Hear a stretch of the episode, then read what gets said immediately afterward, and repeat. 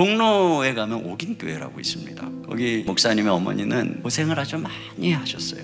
한 번은 아주 깊은 산골에 있는 동네에 가서 옷을 팔고 근데 그 동네는 버스가 하루에 한 두세 번밖에 왔다 갔다 안 하는 거 너무 깊은 산골이니까 버스 놓치지 않으려고 부지런히 이제 버스 정류장으로 왔는데 아직 시간이 몇 분 남았는데 버스가 출발하려고 그러는 겁니다. 그러니까 그냥 물다리를 메고 막 달렸어요. 또 백미러로 버스 기사가 보고 있을 테니까 당연히 뭐 시골에서 기다려 주겠죠. 그랬는데 그냥 냉정하게 떠나버린 거예요. 그러니 이 분이 아무도 없는 정류장에 혼자 털썩 앉아가지고 자기 인생이 너무 고단하기도 하고 서럽기도 하고 거기서 펑펑 울었답니다. 그리고서는 이제 몇 시간을 기다린 끝에 버스를 타고 가는데 앞에 갔던 버스가 깊은 계곡 낭떠러지기로 떨어져서 승객은 물론이고 운전자까지 전부 사망한 거예요.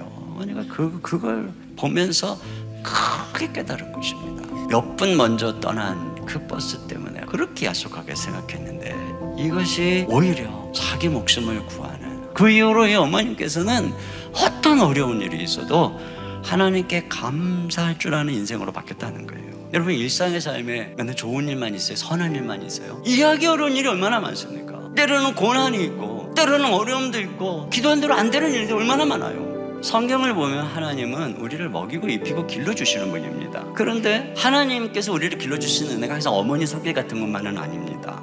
이 광야에서 하나님이 먹이고 입히고 재우고 이렇게 보호해 주시지만 이 광야 자체는 고난이에요. 무섭죠. 왜 하나님께서 번쩍 들어가지고 가난 땅에 딱 넣어주시지 왜 기나긴 광야를 걷게 하면서 힘들게 하고 고난스럽게 하는 것일까? 독수리가 자기 새끼를 그 있는 보금자리를 어지럽게 해요. 그래갖고 거기에 머물러 있는 거 막 불편하게 만드는 거예요. 그러니까 독수리 새끼가 그, 그 벼랑 끝에서 그 뼈내리는 것입니다.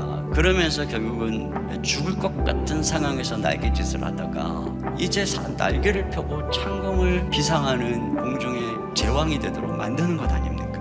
이처럼 하나님께서 이스라엘 백성들을 광야에서 기르실 때 한편에서 이렇게 독수리 훈련을 시킨다는 거예요. 그래서 목동과 같은 다윗을 때로는 그 영혼을 탄전하게 원수에게 둘러싸이도록 만들죠. 그러나 결국은 그를 얼마나 멋지게 인도하시냔 말입니 다. 하나님의 이 길러주심에 감사해야 돼요. 그리고 이 하나님께서 우리를 길러주신 은혜를 기억하고 감사할 때 하나님이 기뻐하는 거예요. 어떤 상황에서든 감사를 때 그때 그 감사가 우리의 삶에 놀라운 기적을 이루어 주실 줄로 믿습니다.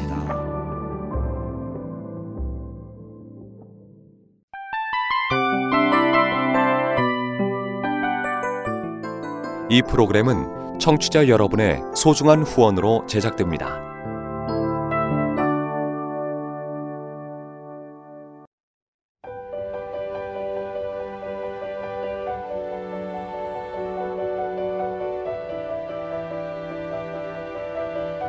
세상에는 수많은 교회들이 있지만 더 깊이 있는 말씀 강해를 찾기 위해 크기로만 교회를 선정하지 않습니다.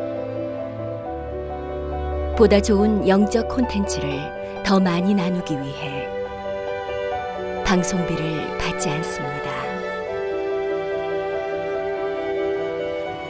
1년 365일 복음만 전하고 싶어서 우리는 광고를 하지 않습니다.